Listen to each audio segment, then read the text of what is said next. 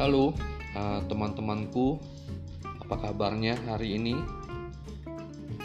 Dini hari luar biasa ya.